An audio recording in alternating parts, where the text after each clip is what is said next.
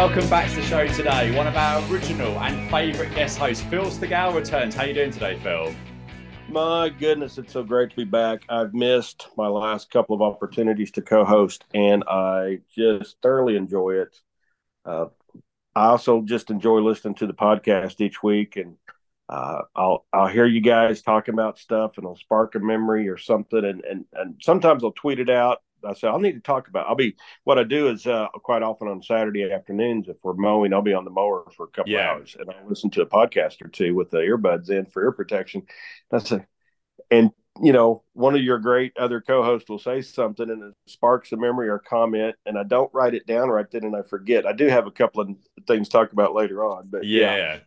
so just enjoy all I, I i i would do it every time but then i'd miss getting to hear colin and stuart and dan and you know all the others um of course i missed getting to be on with terry last time know. Yes, Terry's missing takes. He's got playoff basketball that he's preparing for. So good luck to Terry. So yeah, so it's just, yeah, uh, our you're one of our regular co-hosts, Coach Terry Canova.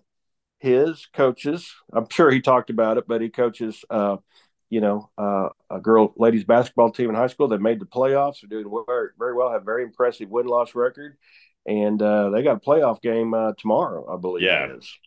So, needs from the- must for that. Unfortunately, the UWF in 1987 isn't quite as important as uh, playoff basketball. So we send our best wishes. Hopefully, by the time this is out, it'll have won the whole Terry. thing. Maybe by yeah, Terry, you need to get your priorities straight and get back on the podcast.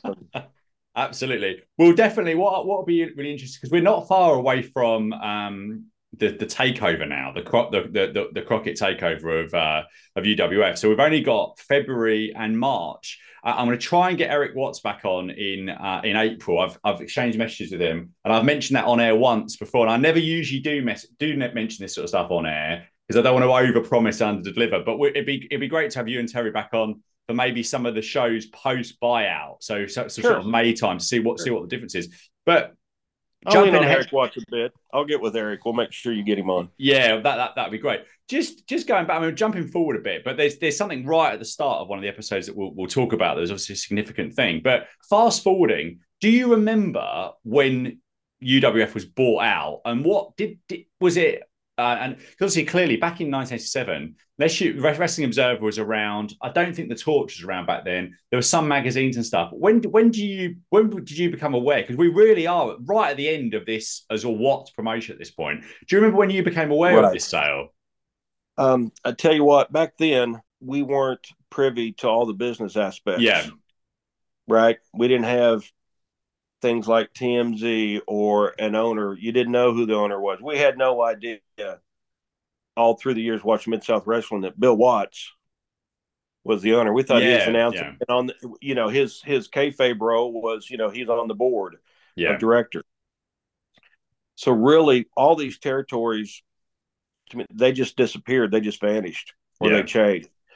Now, obviously, Black Black Saturday, when when Vince McMahon showed up on Georgia Championship Wrestling, we realized something drastic had happened. Yeah. But we weren't. There wasn't like an announcement or the day after it happened. We're seeing it on the television news or anything. So Yeah. um, you know, it's it's later you start hearing stuff. So it was was quite different as far as what she knew about the business back then. Yeah. I guess one of the one of the things that may have sprung up, and we'll see this, is probably some faces. And again, I, I'm not sure this would have just thinking about this. And if I was watching at the time and I had no access to any any any outside material at all or knowledge, I think one of the things that I would have seen but not thought too much about was the, the different faces. So obviously there's going to be some different faces on this show. Um, Start changing quickly. Yes. Yeah, yeah, exactly, and, and some more of the sort of NWA talent. But before we get there, um, there's quite a big, um, you know, big And also- announcement. Sorry, go on, So, Phil. Also, when these new faces showed up, quite often we didn't realize they were coming from other territories. Yeah, yeah, Now, in my area of the country, attending these matches, we were very aware of Georgia Championship and World Class Wrestling, uh, Yeah. World Class Championship Wrestling. If they didn't come from there, um, oh, we've known them. They've been on cover one of the magazines or something? Yeah. yeah, exactly. And I guess I, I would be really interested in, in, in knowing if any of the Apter magazines covered this in any detail at all. But again, I guess because they were kayfabe, weren't they? Those magazines. So I wonder how. I guess there's a way to do it, but Well, how you do it, I don't know. I have plenty of magazines from 1987. I'll dig through and yeah, have a look in. Um, have a look in May. What it'd be May, June, or July '87. Because I'd be really interested to know if there's anything in there that is that is um related to this. Because I wonder how they would put it. But there's a, I guess there's a way to there's a way to tell this story in a kayfabe way, isn't there? That you know the management of Mid South or UWF Mid South Sports has changed, and now Jim Crockett is going to be managing it along with NWA. So I guess they could have done that. So I'd be really interested to know if you if you've got anything on that. I'll be very like screenshots or anything. I'll be really fascinated to know because I've got I've got the Observer from that time, um, but you're only talking about three or four paragraphs, and they don't know a lot. They really don't know what a lot about the, the deal or what's going to happen either in terms of the yeah. you know the way they'll do the TV afterwards. And at that time, I was completely oblivious to the sheets, like like the Observer. You know, I had yeah. no idea those existed. You know, yeah, we just yeah. matches and watch TV and and uh, talked about it to the friends we knew and hid it from the folks we knew made fun of wrestling. Yeah, you know? exactly.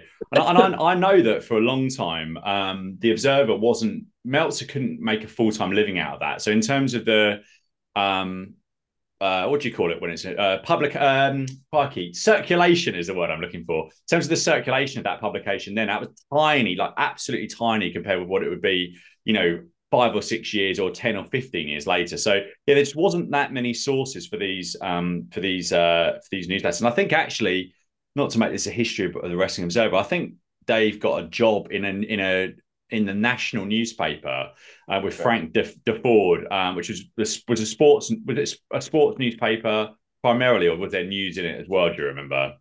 I didn't see a national newspaper until the USA Today came out. Wow. Okay. Fine. Yeah. So I think he got a job in that, and that's how the, the newsletter sort of shot off. But anyway, going back to UWF, um, we start our show today with a very rare review of Power Pro Wrestling. I think we've only ever done one Power Pro before, and that was from February the 7th, 1987. Uh, and we went straight in it and got a promo from Bill Watts announcing a one night tournament for the UWF tag team titles at the Cowtown Coliseum.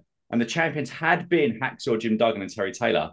However, Hacksaw had lost a series of loser leave town matches against the one man gang in Fort Worth, Kansas, Little Rock, Jackson, Mississippi, and Lacey, Houston. And that was it for Duggan and the UWF. He was yep. gone to the World Wrestling Federation where he debuted on Valentine's Day. This must have been a crushing blow for Watts. Um, you know, Hacksaw, what a star he was, and you know, what a loss to promotion he would have been at that time. That's the beginning of the end. Yeah. Yeah. Yeah. Really. Yeah. That's the beginning of the end. This opening here where Bill Watts is, he's that uh, we've discussed this before, like when he had broadcast from his home the, this wood paneling was very luxurious back yeah. this time. This was modern. This was very modern. Uh, the cow the Cowtown Coliseum, they show pictures of it next to the Fort Worth Stockyards. It is still there to this day. Yeah. They still have a rodeo every weekend inside. Wow. It's the first, it was the first uh, place to ever have an indoor rodeo. Um, and they still have a weekly rodeo. Billy Bob's is next door too, which is billed as the world's largest honky tonk. Wow. Which is okay. back then when you go back and listen to country music and, and line dance to country music. That's been and, on the show, uh, that honky that place. That's been on Mid South yes, Television. Yeah, yeah, yeah. Absolutely. Uh, back when he'd have like uh, Jerry Reed on Mid South Wrestling or something would talk about him, Jerry. And then um, you know, my first ex- exposure to wrestling uh, house shows was at the Oklahoma City Stockyards. Mm. I don't hmm. know, but it was just something it was just a totally different atmosphere than what they've evolved into now. Big shows, multiple television cameras, everybody's dressed sharp, you know, in yeah. tuxedos. It's totally different. Uh, matter, matter, of fact, Stephen, I, I reminisced this past week as I was rewatching these two episodes. Now, you've been doing the podcast on Mid South for two years. Uh, so it started in Oct- it started in December 2019, and that was right. when I started with October 1983. So we're okay. now in February 87. So right. I've done what three and a bit years of, te- of television now. Yeah. Right. So, but obviously, uh, you know, you, you, didn't start at the beginning, but it, you're covering sometimes multiple episodes a week. So yeah. I was thinking when I, this this opening scene reminded me when I saw that stockyards, one of the stockyards I attended, what for for Mid South Wrestling. For the time I started attending, I was too young to drive. I was a young hmm. teenager, by the time we get to these episodes we're going to review today, I was married with two children. Wow. Yeah. Yeah. Yeah. So that was just how much a part of life it was for that long. Yeah. Yeah. Anybody, I mean, any wrestling that's lasted for 10 years or 20 years or 30 years, obviously people started as a child. But for me, with the, the shows we started covering, you know, I was pretty Yeah. young. Yeah, So yeah. it's just, just reminiscing about some things. Yeah. I mean, we are we are three. It's three and a half years now, isn't it? In terms of the really, in terms of the just just just shy of three and a half years. But it's interesting because we we I've talked about British wrestling, a, you know, a fair amount on the on the podcast. But I guess if you were here in the seventies and eighties, you might have gone sort of monthly to see a promotion of sorts. But I don't really think that you would have had like the home promotion like you guys have with Mid South and UWF because the country's so small that they toured everywhere. So we've never had that. So I think that you know that growing up on with your wrestling, obviously people in the Carolinas have. Uh, you know NWA and the Flair and all that sort of stuff, and you guys have you know UWF and Watts and all that sort of stuff. That must have been such a thing to have, you know, your wrestling. I can see why people still to this day are so passionate about it because it was a it was a really good product with loads of with loads of superstars that were kind of homegrown in this in this a- a- area. Um, Right. and also it was it was your thing, wasn't it? So I can, you can I can understand why people are still interested in Mid South wrestling. Some what are we now? Uh, you know, 37, 36 years on from this. So it's quite incredible, really, isn't it? Yeah. Yeah, it really is. Yeah. Yeah, but Duggan, yeah, I think you know DiBiase is not around for too much longer, and it, this must have been a you know really big blow. Um, Ross and Hayes on commentary for this show. Hayes looked like he had, hadn't dried his hair. Did you notice this? Yeah, had, I think they said this Uh, later on, didn't they? Yeah, Yeah. The wet look. Yeah. Yeah. That, yeah. yeah, the Long look. before, long before Triple H. Yeah, wet but well, I think we'll see later that he actually dries it at some point during the during the during the show. Um, in the ring, we had an announcer I'd never seen before with a lovely rose on his lapel, and he introduced Mike Reed first. Um, this is a joke that's going to just for specific part of listeners in the UK. Mike Reed was not Frank from EastEnders. EastEnders is a soap, a bit like Days of Our Lives or something like that. Here, that's on BBC One. Prime time still to this day, and he was one of the fa- famous people. So, yeah, the best jokes are always ones that no one gets, and you have to explain. Um, he'd be going up against the Mid South, my least favorite Mid South wrestler of the moment, and that's the Angel of Death, the Angel of terrible matches. Uh, he was accompanied by Sunshine. Um, he threw some left hands to start off with that were so bad they made Shane McMahon look like Bret Hart. Uh, and Jim Ross questioned whether Buddy Roberts could get a nice looking lady to accompany him to the ring during this. And Hayes wasn't sure, but did say, well, he has got money. So I thought that was a little bit unkind of Hayes there to not um, you know, big up his friend. Um, the angel of awful wrestling moves won this with a fall away slam in a few minutes, uh, and I didn't stop my I didn't start my stopwatch. I can't tell you accurately what the how long this went, but this guy I don't I don't see anything in him at all. What did you think of our opener here?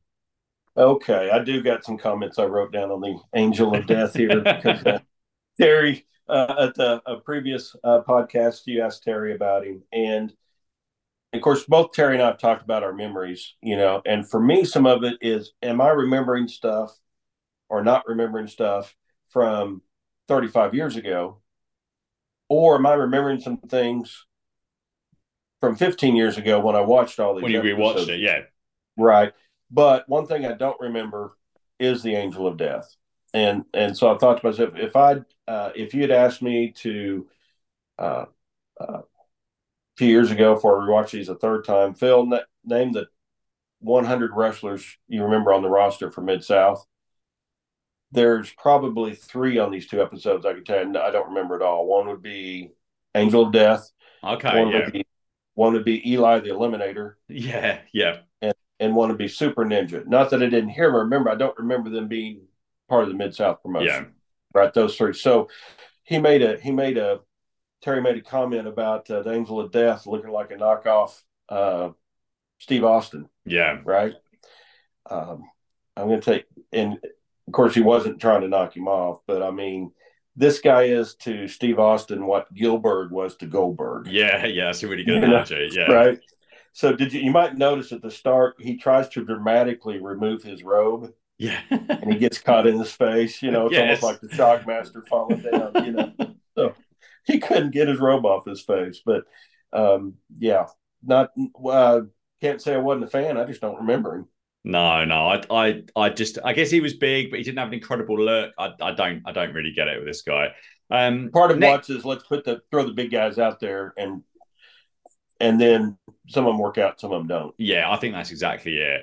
Uh, and obviously, as well, this time there wasn't, there just wasn't. Um, you know, he had his core of good talent, but I, have I've said this on recent weeks that I feel like the top of the card in UWF at this point is strong. You've got some good good people in there, but when DiBiase and Williams are away in Japan, um, and the Freebirds might not be on, it is quite weak. I think the undercard is much weaker than let's say if you went back two years in time and picked a random episode. I think there would be the undercard would be stronger, and obviously clearly that is um, you know, resulting of Vince McMahon going national and Crockett going national this time as well. So it wasn't just Vince; it was Crockett as well. So obviously, you still have world class, you know, trying to make ends meet as well. So there's lots of places for wrestlers to go here, and lots of ways to make bigger money than I guess you would have done in UWF. Um, next up, we got an interview with Dark Journey and the new tag team with Chavo Guerrero and the Missing Link. And Chavo said A plus B plus C equals the UWF tag team titles. Now, I wasn't that great at algebra at school, but is that algebra you would recognize? Is that a is that a solid equation there? A plus D plus. You know, I I decided to get out of math and when they added letters to it. Yeah. You know, so but I I'm no math surgeon, but I don't think he got it right. No, I don't think that necessarily does uh, equal the tag titles.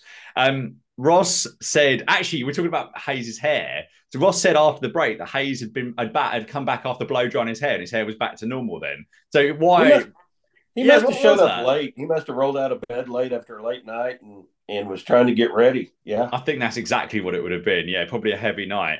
Uh, they cut back to the end of Bad Street match, uh, including Devastation Incorporated getting involved, and then after that, we got a little promo from Hayes and and odds. We got a little promo from Hayes and odds. Don't know what I've written there. And then went on to the newcomer Eli and Wild Bill Irwin. Um, Irwin cut a pretty good promo here and definitely showed some charisma. Um, Eli had previously been known as Mad Max as part of the Wild Warriors tag team, uh, and then was known as Eli the Eliminator in World Class and during a short run in New Japan. Um, he didn't seem to wrestle much after 1987. He only did a handful of shots in 91 for USWA these is this is one of the guys that you don't don't remember at all. But I, yeah, it's just it's, it's not much out there about um about Eli the Eliminator at all. Right. No. Right. Don't remember. Of course, Wild Bill Irwin was was um, very popular from the WCCW days, so we knew yeah. him very well. Uh, and you know, we just we just uh, backing up just a little. We just saw the best thing about Angel of Death was Sunshine was involved in that match, and then of course we just saw Dark Journey, and of course she worked with the Missing Link in the previous promo. It's like they were trying to put female managers with the most unlikely wrestlers. Mm. You know, but then we got yeah. Here's Eli and and and Wild uh, Wild Bill Irwin and and of course Bruce Pritchard. Yeah. Right. Yes. Right looking like he's. I, I, think I sent you a message earlier in the week. Look like he's 14 years old, fixing yeah. his first prom. Is what you know. Yeah, and he so. was he was legitimately very young. I, I don't think he was any older than maybe 21, 22 here because he got in very very early because he was involved in Houston, wasn't he? I believe to start off with. Yes, Houston wrestling with uh, Paul Boesch. Yes. Yeah, so 63, yeah. 73, 83. Okay, so he was 20, he was 20, 23 here, 23, but a very young looking 23. Yeah, um, Gino Hernandez very well, and Paul Boesch yeah. and, and, all them. They were tight. Yeah. Yeah, definitely. Anything uh, more to add on these promos before we move on to the the next next section?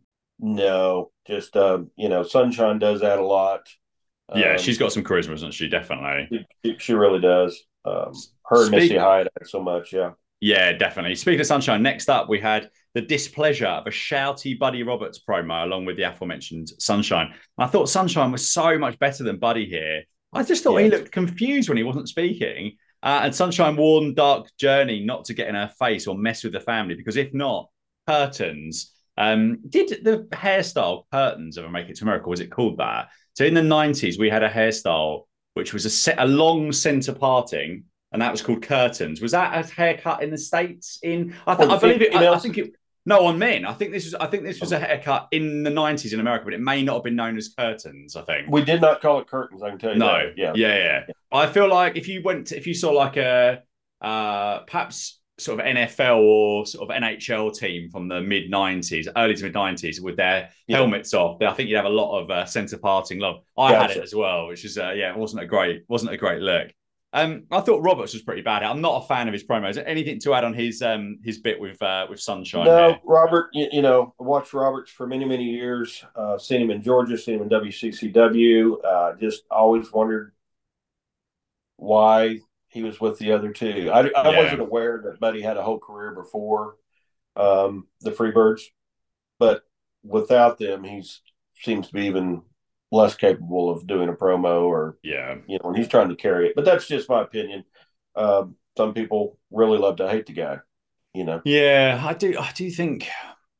I think there's, there's a thing at the moment in WWE with, and I'm quite. Uh, a lot of people have a lot of good things to say about Paul Heyman um, and his promos and stuff, and he's involved in the big WWE storyline at the moment. But I think there's a fine line between disliking a character who's playing a heel and so so that you so you're so you're you dislike them but you're invested in the storyline. Like in a like in Game of Thrones or something you dislike the bad guy character but you want to know what happens and you want them not to succeed.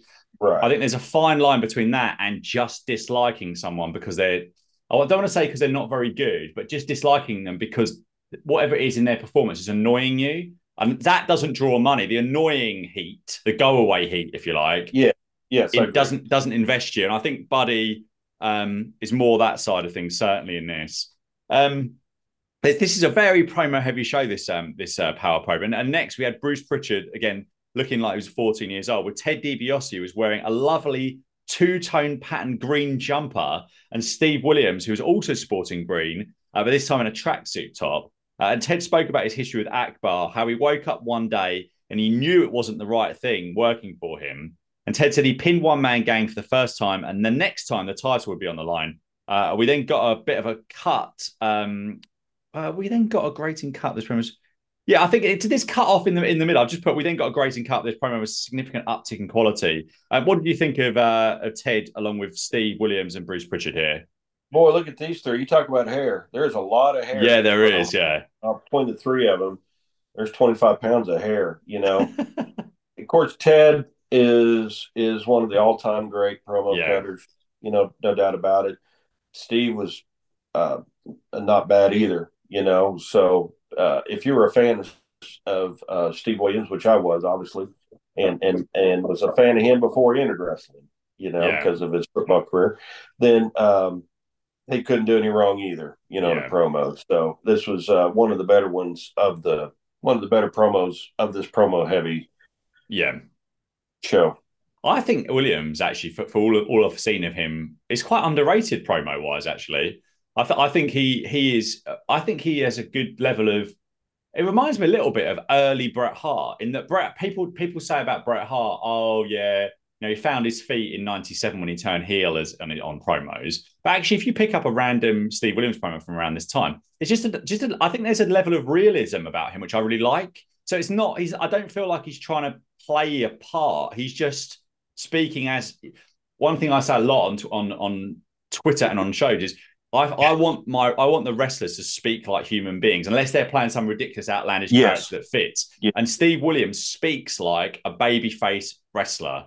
He's not yes. sucking up to people. He's just he's just playing it straight, and I, I, I do like that with him. I think I think he's I think he's underrated because no, you never hear people talking about you hear people talk about his UWF work and his wars in Japan, but I don't ever want to ever ever hear right. Oh, Williams is actually pretty solid on on this stuff as well. You never really hear that. Right. Have we? Did we ever cover? This is kind of we might have covered this a couple years ago on the podcast about the time Steve Williams saved some people's lives who were stuck in a car wreck. I think I think we I think it came up because wasn't he a heel on TV at the time and then he he he turned yeah afterwards, he was, maybe. He was traveling with Rick Steiner, and I yeah. believe it was in Louisiana, and there's a car wreck, and it was on fire. And actually, I remember the newspaper article saying that the that the folks were probably hunters. They had ammunition, and so the fire was making the bullets go off. Yeah. And I believe they literally ripped the car door off the car and pulled these people out. Yeah. And that you know that wasn't a kayfabe story. You know that actually actually happened. Yeah. Yeah. No, indeed. Um, next up, we had Bobby Walker versus the Super Ninja in our second match. Uh, Ninja appeared a few times in 1987 in the AWA and later as Shunji Takano, wrestling until the late 1990s. Um, Bruce Pritchard actually joined Jim Ross for commentary on this. Uh, Walker was wrestling barefoot. Now, I couldn't honestly imagine anything worse than wrestling barefoot. Imagine what would get on your feet walking down the aisleway. Just, yeah, gross. Um, I thought this was a little bit plodding. Um, just a squash, but not an overly impressive one, with Ninja winning with a kind of super kick of sorts in around five minutes. Uh, what did you think of our second match of the uh, of the show here? Yeah, I noticed him barefoot. Of course, I mean, it, you know, I didn't think about them walking down uh, oh. the aisle, but you know, uh, Kevin Von Erich did it for Kevin Don Kevin Von Erich did it for years. I know. I just, I just find it. Perhaps I'm a bit OCD about cleanliness, but I know in UFC yeah. they obviously fight barefoot, but they wear flip flops down to the ring. So perhaps that's sure. the answer, no, really. But yeah, but yeah, I'm, I'm sure. I'm sure Kevin's feet toughened up over the years, but yeah. yeah. I noticed. I noticed that the announcer did not know how to pronounce the word ninja.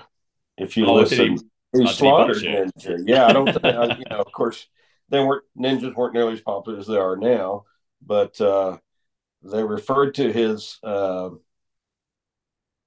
uh, kick as a super kick, and obviously that uh, was not the super kicks we came to know and love from uh, Shawn Michaels or even Chris no. Adams. You know, no, um, it wasn't anywhere near the, the Chris Adams. Um, was kept, it They, uh, during the uh, both of them, the, the announcers said more than once, and and maybe on the the next show too that we don't know anything about the ninja. We don't know anything about the ninja. He's mysterious, but then they they do know he is a master of martial arts. So they're contradicting themselves there a little bit, but uh, but um, yeah, not much of a match, I didn't think.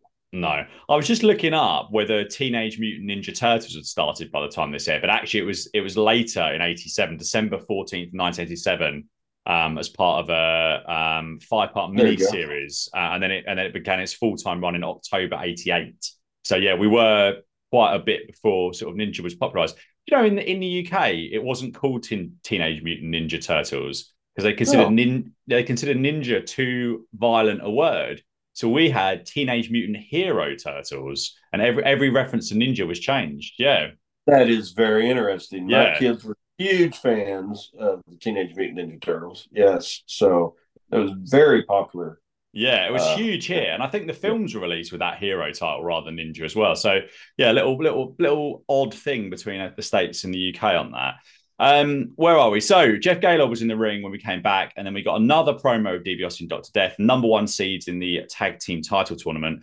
And they talked about their upcoming match with Eli and Irwin. And Williams said they had been running down the roads and pumping weights, and both men had plasters on their foreheads. Um, again, I thought this was fine from Williams, and DiBiase took over, and his voice was like a comforting silk. Uh, what did you think about this second promo from uh, Dr. Death and DiBiase here? you know, the note I wrote down here was that, uh, as far as I'm concerned, DiBiase and Williams were on the show the two best performers and also the two best in promos. Yeah. Um, of anybody.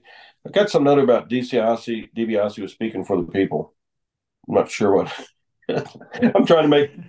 I did make some notes.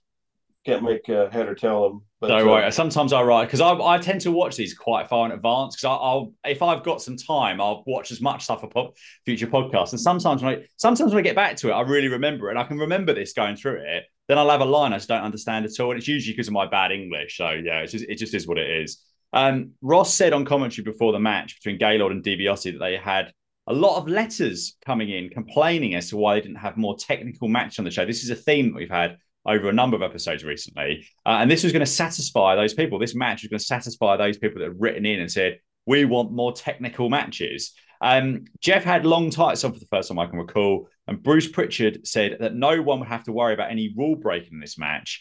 Uh, and Ross also mentioned that the show at the Cowtown Coliseum would be broadcast live in one of the mo- local markets, which I found really shocking. Do you have any memory of this at all in terms of a proper UWF event being broadcast on television? No, and if anything broadcast from um, the Cow Palace or the Town, Cowtown Coliseum, I would not have seen it in my. In Houston, I guess, wouldn't it? Yeah, it would have been yeah. uh, Fort. I believe it was Fort Worth. Fort Worth. Yeah. Fort Worth. Yeah, yeah. Uh, so we probably would not have got it. The only yeah. thing we would have got out uh, that was live would have been like ABC's Wide World of Sports or something like that. Right. Okay. As, okay because actually thinking about it back then, apart, apart, from things like the MSG network and things like this, and I, and I wonder how could you even got the MSG network in Oklahoma in '87? Would that have been available on some very very early cable systems? I'm not. I don't know. Maybe, maybe I'm not. I'm not 100 percent sure. I guess. It, I guess it would. The availability would have been fairly slim if it was. Yeah, I don't remember it at all. No, but there just wasn't that much. If you look at the 80s, uh, until the kind of latter part of the time, there just wasn't that much live wrestling. And, and WWF, if you read anything around kind of um, uh, newsletter reviews of some of their early pay per views, they consistently had problem with time times and going over time on things, and that was a thing that would run into the nineties because they weren't. It's not like today. Like WWF produced five or WWE produced five hours of live television every week, whereas they wouldn't. They probably wouldn't do five hours of television in a year back then, uh, live television certainly. Um, there was a very messy exchange after four minutes in the match where I, I don't know what quite what they were doing here. I thought Jeff sort of lost his way a little bit while they were trying to do a spot. Uh, and DiBiase right. won with an inside cradle in five minutes. Um, a lot of this was kind of headlocks. I didn't think the crowd knew what to do. It's kind of, I guess, babyface versus babyface wasn't a thing that probably happened too much. Um, they shook hands afterwards as well. Um, this, it's always great seeing Ted DiBiase around this time, but I was a little bit underwhelmed by this match. What did you make of uh, Gaylord and DiBiase here? Well, there was um, there would be times and and and Stephen, if you remember about a month or so ago, you sent me a match to watch. Yes, I did. I yeah, I wondered if that was going to come up. Yeah, you say the names for me. Uh, Will, it, it, was Will Ospreay versus Kazuchika Okada from the G1 Climax final right. in August, I think it would have been. Yeah, and and I enjoyed it very much. Yep. Um, at the time I'm watching it, I had the memories. This reminds me of times when we would have what we considered purely scientific matches back in the pro wrestler days. Yeah. I think they would have these type of matches occasionally to prove the point that this is just a, a, a sporting competition and it's yeah. legit and it's real. And so not everybody's going to be in a hot feud. Yeah. Right. Not everybody's your rival. And sometimes you're you're going to pair faces together or heels against each other. It was a it was rare that we'd have scientific matches. I tended to enjoy I tended to enjoy them, especially if you had somebody that was really good with many different kinds of holds and submission holds and things yeah. like that.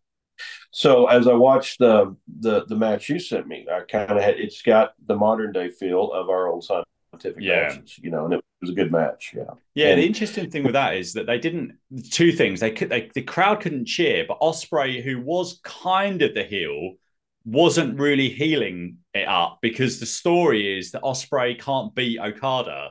So, but he's but he's beaten him in a ch- cheating way, but he's kind of trans. You know, like uh, people. You know, I'm sure DiBiase had this. You know, that kind of period where someone's transitioning from a heel to a baby face. Yes, but they're not yes. quite there yet. So that's exactly yeah. kind of what it was because he was playing that straight up. So yeah, that that was that was in a you know 2022 way a scientific, clean, no cheating match, wasn't it? Basically, yeah, yeah, and, yeah. and very close to pinning You know, get the two and a half count fifty times. Yeah, exactly. You know, yeah. like, so like he kept trying, he wasn't going to give up. Yeah, the, the, scientific matches that we tend to enjoy more. Of course, obviously, you're not. Nobody's going to get any heat, and the crowd's not going to get riled up.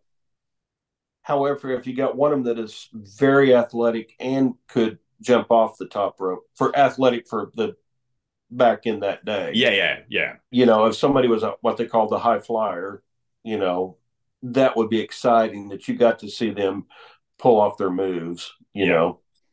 So, so you throw those in occasionally to add legitimacy to the show. Yeah, I, I don't, I don't mind it. I think, I think again, it's, it's, um, it's, it's place and time, isn't it? In terms of maybe they would have liked to have seen DiBiase just beating down on a heel, and they weren't really sure. And they probably quite like Jeff as well, but you know, th- things um, you know, things are different as time goes on.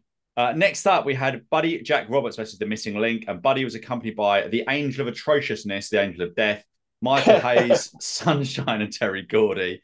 Um, the missing link was out with Dark Journey as normal, and Journey was concerned with the numbers in the ring. And Link was beaten down by this crew before the match could start. And eventually, after what seemed like quite a while, DiBiase, Williams, and Guerrero made the save. And Ross called it a premedita- premeditated gang attack um, again, this didn't do a lot for me because I feel like there's a bit of an ongoing theme at the moment of promoting stuff and not delivering it. Now, I do understand that we're in a different space and time here because um, you know they're they're, they're you know the, the, the, job of a wrestling company in 87 was to drive the live live attendance. So a t- the television show is an advertisement. You don't give everything to the TV show. But I do think there's probably different ways to, to to get there. And I wouldn't have minded so much if they'd given us two or three minutes of the match then had the beat down but I think if you're a kid at home probably pestering your parents who are you're an old you know uh, you know adolescent or in your 20s or 30s if your favorite wrestlers on the TV, you want you're like, oh, okay, they've advertised DiBiase or whoever. I want to see that, and then you don't get it. I think that gives you a bad feeling, not a I want to buy, I desperately want to buy a ticket feeling. I think, I think, yeah. I mean, maybe sometimes it can give you that, but I'm, I'm not too sure about this as a promotional tool. What do you think of this whole sort of angle, and, and what are your thoughts on that in terms of, you know, what what I think personal issues drive people to box office rather than swervy sort of things. What what do you think?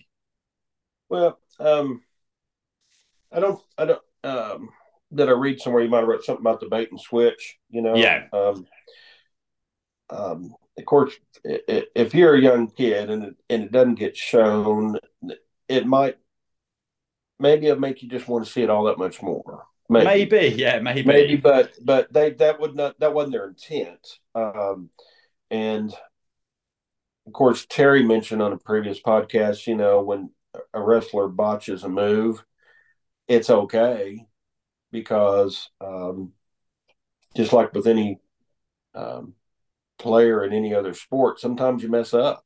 Yeah, you know. Yeah, and and that means it's real. So here, uh, you know, they're in a, obviously in a huge transition in the sport of wrestling at this time, with all that's going on around the country, and you know, you get maybe too many run-ins or, or so I just think they're they're they're obviously struggling now. Looking back, now that we know now, yeah, yeah, they're, they're struggling with the story writing some. Yeah, but yeah. Uh, I don't I don't think anybody was really too disappointed. Yeah, because yeah. overall they love the entire product. Yeah.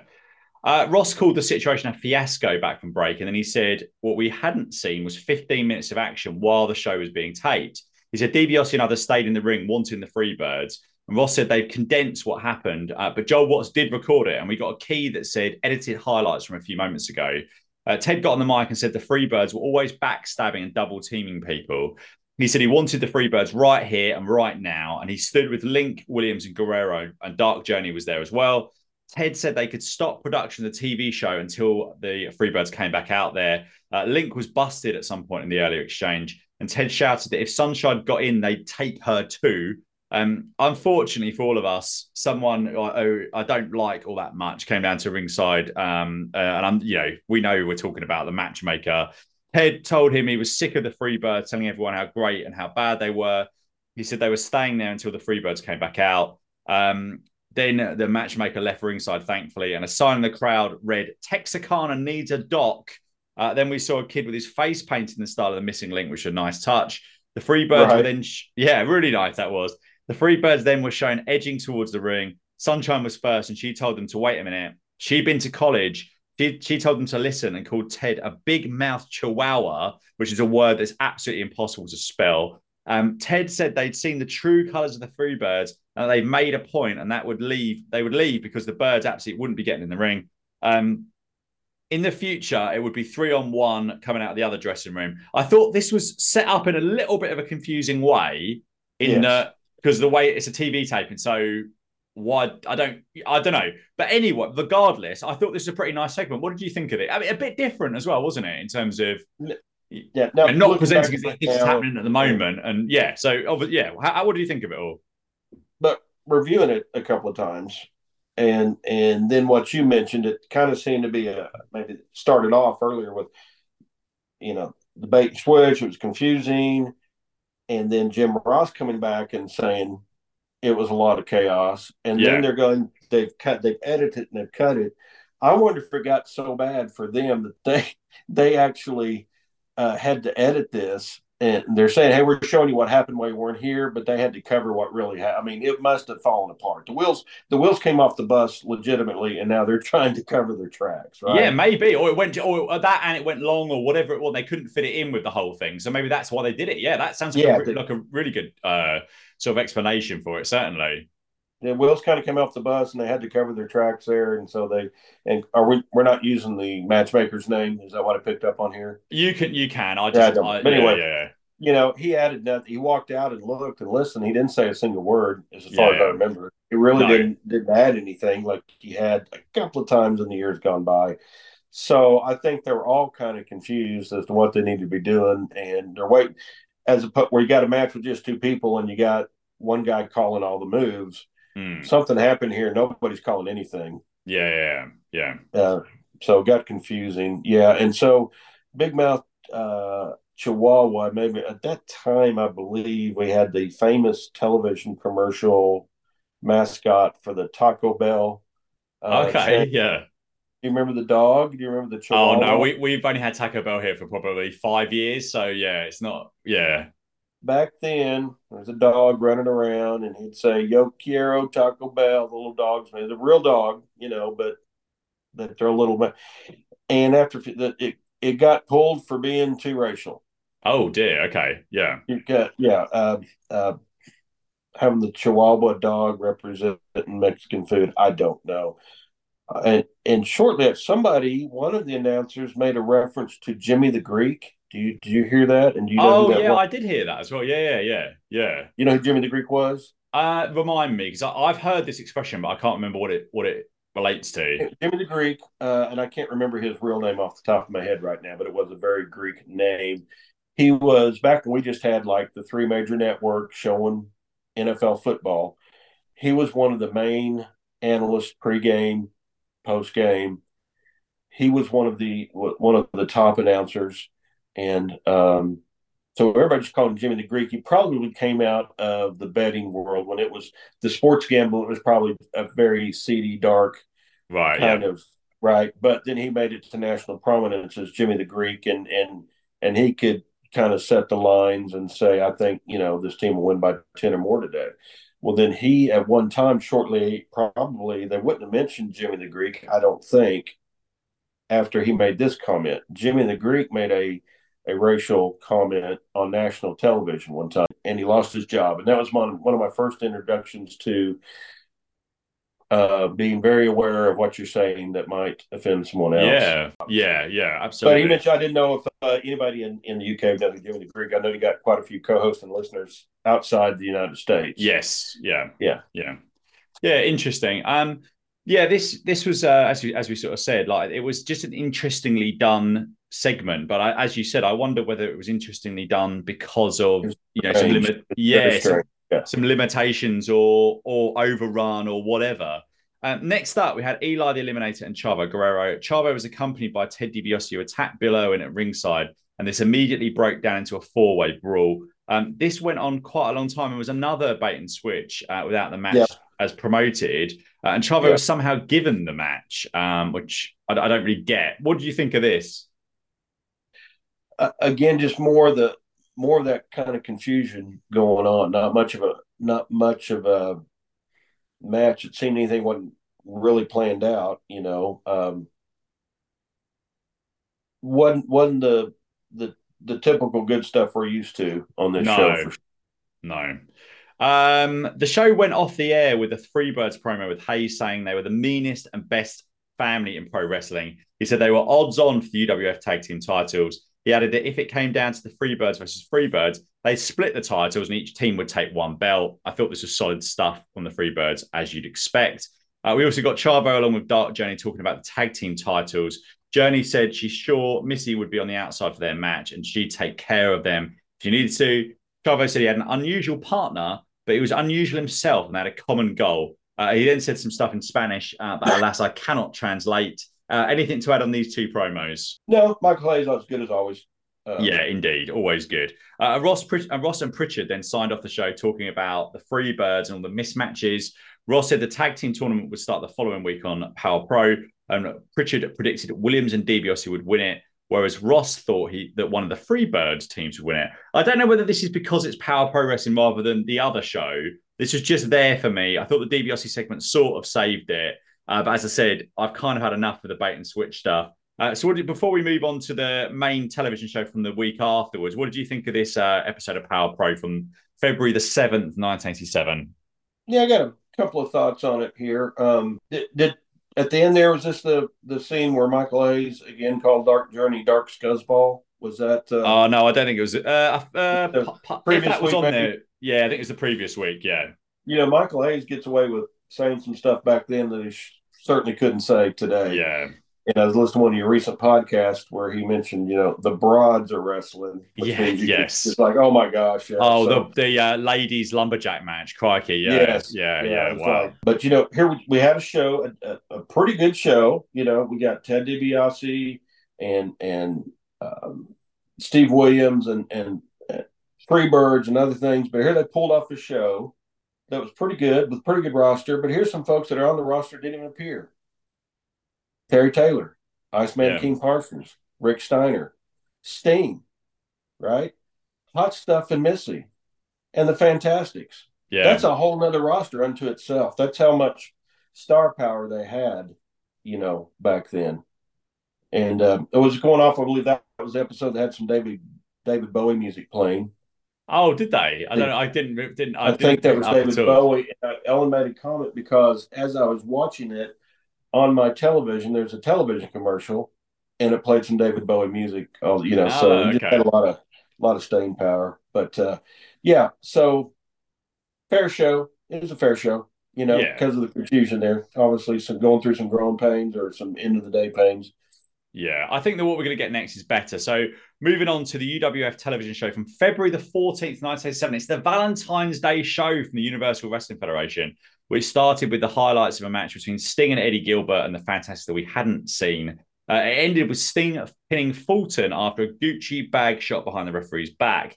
Uh, and this was back to the regular show. So why was the tag team tournament not on this show? Why was it on Power Pro? Can you think of any reason why they would do it on that?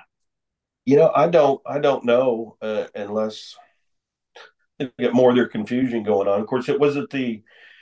Of course, we mentioned before. This is when Duggan didn't Duggan had they had a loser leave town match, right? Yeah, that's yeah, that's up. right. Yeah. Okay, so I'm I don't know. Yeah, it's, it's strange, isn't it? Yeah.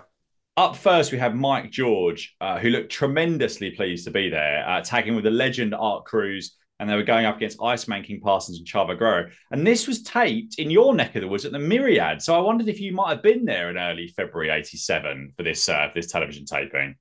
You know, I know I attended some in '87 mm. uh, at the Myriad, where we would that would be the only place uh, very close. This wasn't very far from me at all. Um, I don't I don't remember being at this particular show. Like yeah. some of the others who reviewed or I knew I was at them because um, I, know for sure that um, you know like in 85 86 we made sure they they always had um, New Year's Eve night. Yeah yeah. We, we, you know so about 7 to 10 on New Year's and then we was downtown for for New Year's Eve. So I mean it's possible I was at this one because I did attend a few that year um, but yeah, my memory is it's not gonna. Not gonna no, I can't. Expect, I, I can't expect to pick, be able to pick this out at the time of uh, how long ago it is. Um, Mike George, I thought looked like a uh, like a really great father-in-law, like jolly, happy, great to have yeah. a beer with, but he'd absolutely rip your face off if you upset his son or daughter. So I thought this is this guy had father-in-law uh, written all over him. Uh, Chavo won with a springboard crossbody in 255 after Iceman hit the bum to the face. Uh, this was decent, fun. I thought, and the crowd liked it. What did you think of our opener here? Yeah, uh, you know, Mike George, he had a run in in Mid South, in early Mid South. Oh, did know? he? Okay, yeah, yeah. Before he started doing shows, he'd been there and he'd been around the country. Uh, never a headliner, mm. but I remember as a as a small child visiting Tulsa, watching their wrestling. It seems like I remember him wrestling in uh, the Kansas City uh, area, and he had a I can remember before I, I, I was smartened up and I saw him got you know injured and it it really bothered me as a kid. You know, oh, really? Okay. Or yeah. something. Yeah.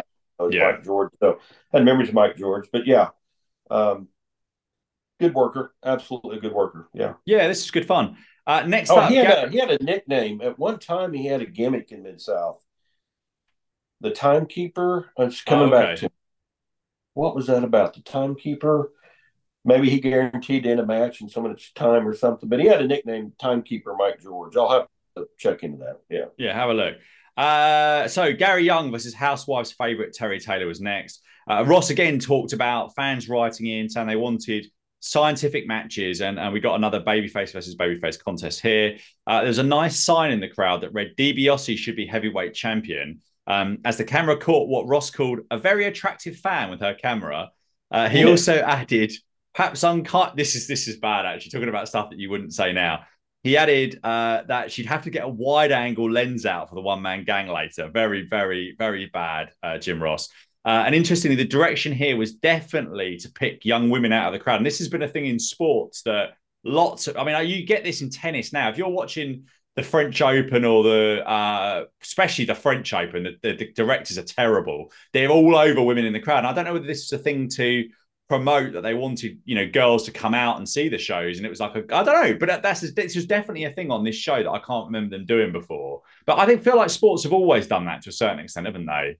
for the rights and wrongs of it. Yeah, they've always done that. They'll zoom in on somebody. They they um, other. I can remember now as I rewatch other wrestling promotions. Certainly the the AWA and some they'll they'll do it quite often. But you yeah. know, uh, the famous. Um, the world famous movie uh, star Baywatch, Pamela Anderson. Yeah, she was found she they put her on screen. She was attending a Canadian Football League game. Oh, was she? Okay, and that's and how she was first discovered. Yeah, yeah, and they discovered that's how she was discovered. Uh, wow, wow. Yeah. So, um, pretty sure in the finish, Young did a leapfrog, but Taylor ran straight past him and wasn't supposed to, and then he hit the forearm for the pin in just over four minutes. And Young also kicked out right on the uh, three uh, count. Uh, that, Sorry. Stephen. That's the five arm. Didn't they call it the five arm? Oh, I don't five arm. I, I, I, I called, like that was the name of the move. They called it the five arm because oh, I don't know. forearm. Oh, right. Okay, I've never heard that before. Did they actually call that this on the that this? Did they call it that on the on the TV here? I think they did, or ah. maybe I'm just remembering that the five arm. The five I'll, arm. I'll, I can tweet it out to you. I really wondered what Young was doing here because he kicked out right on the three count. That was like Hogan Warrior from '90 or if you want to go a little bit further back, like when Hogan beat Iron Sheik for the title in '84, so he literally kicked out right on the three count to almost like protect himself. Um, I thought this was okay, um, but the in the babyface match, they seem to prefer a lot of holds rather than sort of going at each other. That seems to be kind of a style of this. What did you think about um, Young and Taylor here? Yeah, uh, another scientific match, but Terry Taylor is serving his purpose to be the eye candy you know, yes. for anybody, male or female. But you know, he's serving his his purpose for that. Just, yeah. Um. So yeah, he's such a. I don't know if wet is wet weekend uh um phrase in America. Wet weekend. So like wet weekend. If you describe someone as a wet weekend, they're just a bit wet, a bit like ugh.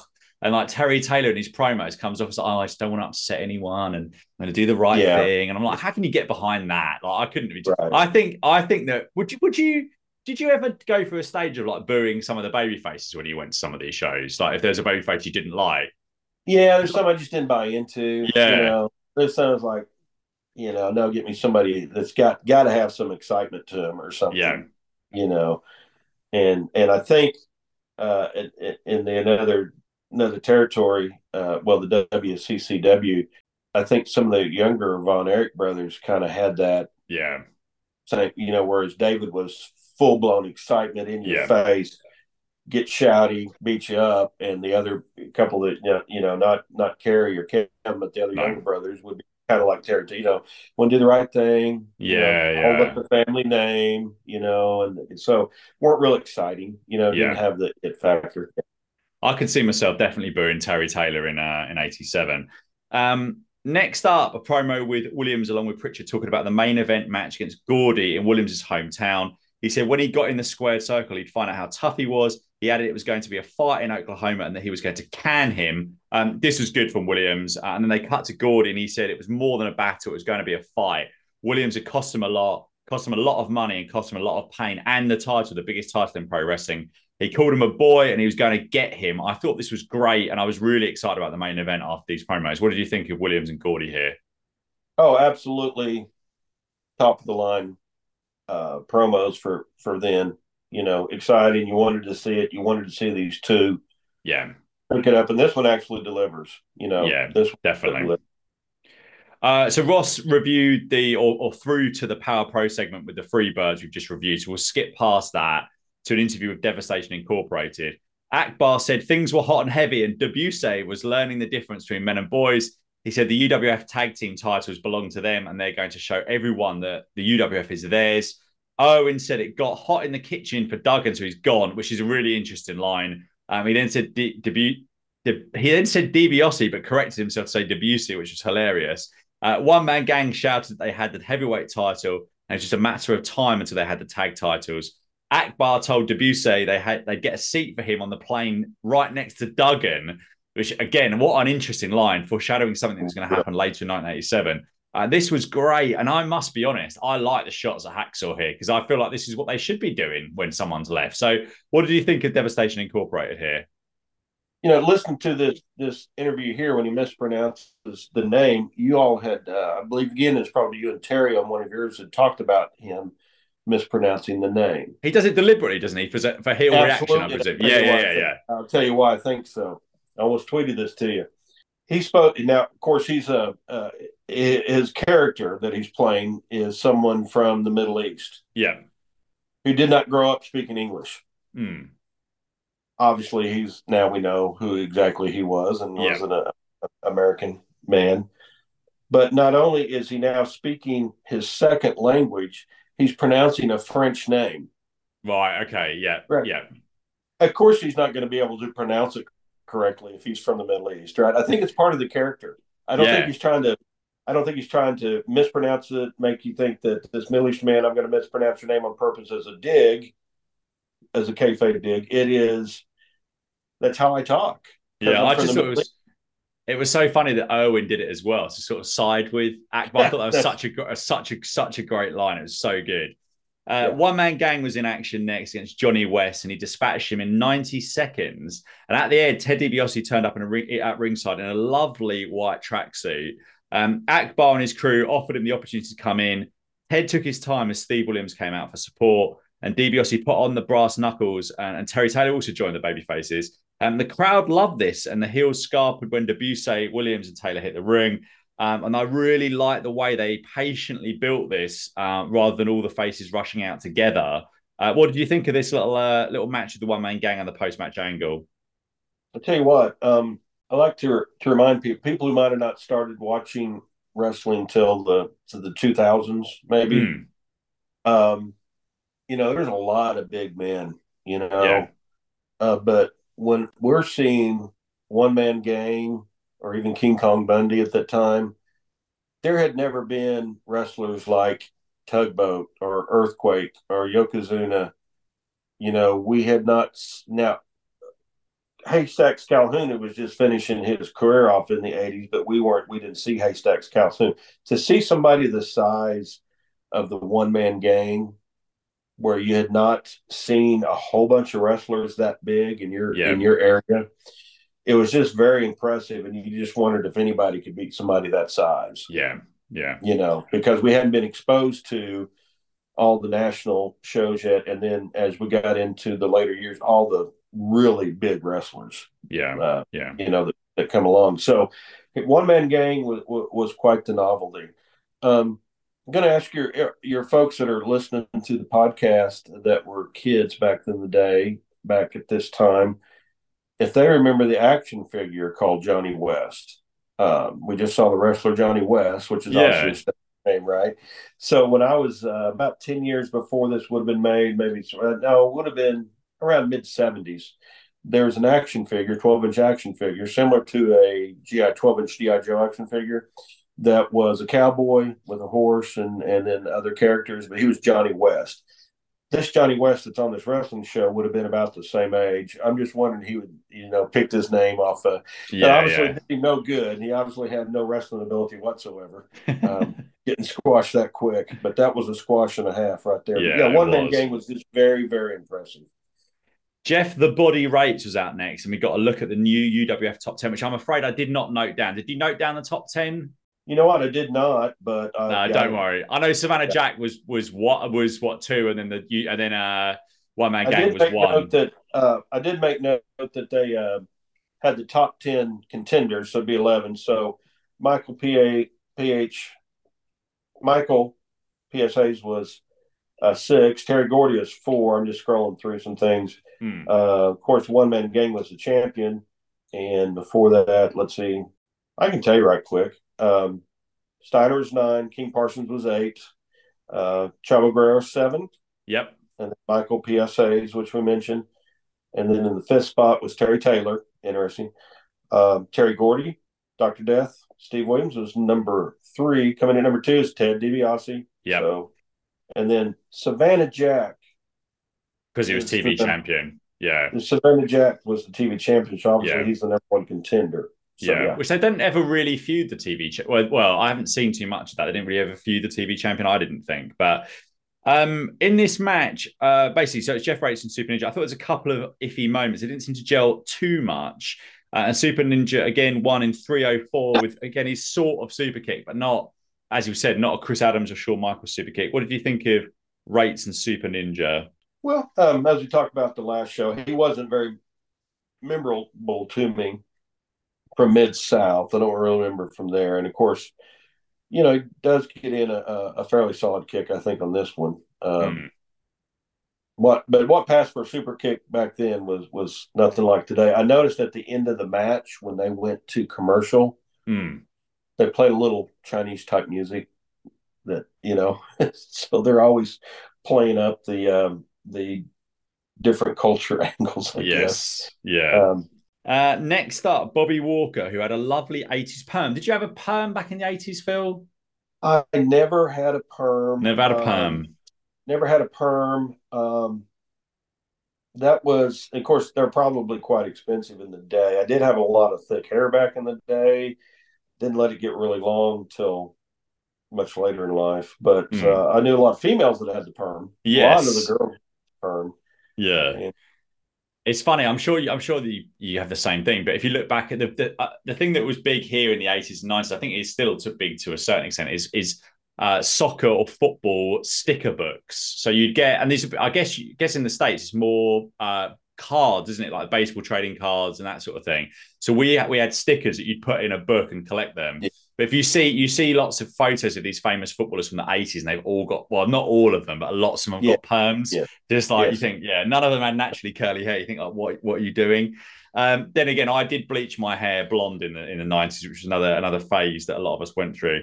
Um, Bobby Walker was going up against Sting. Uh, Walker was barefoot and hit a great drop kick uh, in the early going before running straight into Sting's foot and taking a very exaggerated bump, uh, which was the theme throughout Mr. Walker's selling. Um, Sting won with a fist drop from the middle rope in 55 seconds. He also hit an incredible looking suplex. And I thought this was great. What do you think of Sting and, uh, and Walker here? Yeah, he, he got a really good uh, drop kick in with those bare feet. I mean, it was solid on the chest. wasn't one of those where they barely touch. No, no, no.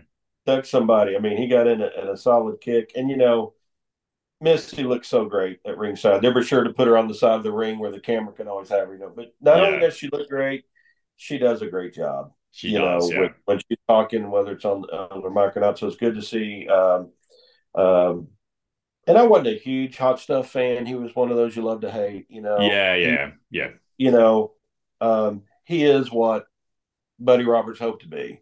Yes. You know? Does that make yeah. sense? We talked about Buddy Roberts. One hundred percent. Yeah, I think you're into the Eddie Gilbert storyline because he's a good heel, and you want to see him get his comeuppance. And I think that's right. the difference, isn't it? Yeah, that's right. the difference. I just want. I don't care, Buddy Robert. I just want Buddy Roberts to go away. Yeah, exactly. Uh, I, exactly. I want Hot Stuff to get in there and get his comeuppance, like you said, right? Yeah, definitely. But uh, and then then you know Missy coming in in in the in the dress, looking so sharp and elegant, and of course Sting uh, just does a super athletic job with everything he does. He's never disappointed. I don't think ever in a match in his no. life. No, and he's about to have an incredible couple of years coming up, Sting. Uh, quick yep. interview with Terry Taylor along with Pritchard. Taylor said he felt like 86 was his best year in wrestling. He had a great time, and now 1987 is going to be even better. And in 1987, he thinks he's going to refine his style and maybe change a few things. He wants to be top of the heap. And then he talks about Jim Duggan and being tag champion. So I guess this promo must have been taped out of order um, because I'm pretty sure these are fillings oh. for shows where they're airing uh, this television show, but without live matches. So it's a bit of a weird one. So in your area, for example, I think these would be promoting the live shows, but this might have been I don't know Chicago, so where they're not they're not doing a live show. So we've had we've talked about this a little bit before. Um, we also got an insert of Akbar talking about DiBiase again and lovely shouts from the main game. I wondered whether this was, was, and I think there might be something with Taylor, so I don't want to spoil it, but I wondered if this was foreshadowing a heel turn for Taylor or whether this was just kind of something he made up and it didn't have much much additional meaning to it really. Right. When I when I re-listened to it just now, obviously my mind turned there. Oh, they're um, they're setting up for a heel turn or something. Yeah. You know, but otherwise, this this interview is just more of what more of the same from Terry Taylor hadn't changed for years. He involved yeah. at all. So it's just, you know, kind of boring. But now, again, he's serving his purpose for those who are infatuated with him. You know, there's certainly, he's certainly a draw for some. Yeah, indeed. Know? uh, but where it's just kind of more of the same over and over, um, that, yeah, didn't, didn't, didn't, didn't light my fire anymore. I can tell you that. Yeah. No, no, indeed. So next up, the main event, and this felt like a big one. Terry Gordy with Sunshine versus Steve Williams. Ross said it was unusual that there weren't more freebirds at ringside for this one. Williams got a great reaction from the crowd who chanted OU, OU. He was out to his usual born in the USA, and this was one full of television time remaining. But alas, there was just over eight minutes of that left when this one started. Um, they took a break after three minutes and 50 seconds and came back to Gordy on top, and Williams was busted wide open and the crowd was electric by this point for Williams backdropping out of a pile driver attempt. He hit his own but couldn't make the cover quick enough. And the ref checked on the cut, and I thought, is this going to the possibility of a blood stoppage? I was bought in on this. Uh, at just under 6.30 of TV time, um, the angel of awfulness turned up and Buddy Roberts and then Taylor and DiBiase came down to ringside as well. As Ross screamed, they'd show us the result next week if we didn't get there. The show then went off the air as these two men were brawling as if it was for their lives. Um, I, have talked about this uh, ad nauseum. I don't like the show finishing this way, but I know why they did it. But this was dramatic, and this was about as good at eight minute television wrestling as you're ever going to get. This was so good with the crowd massively investing into invested into both these two guys. Uh, what did you think of our television main event here?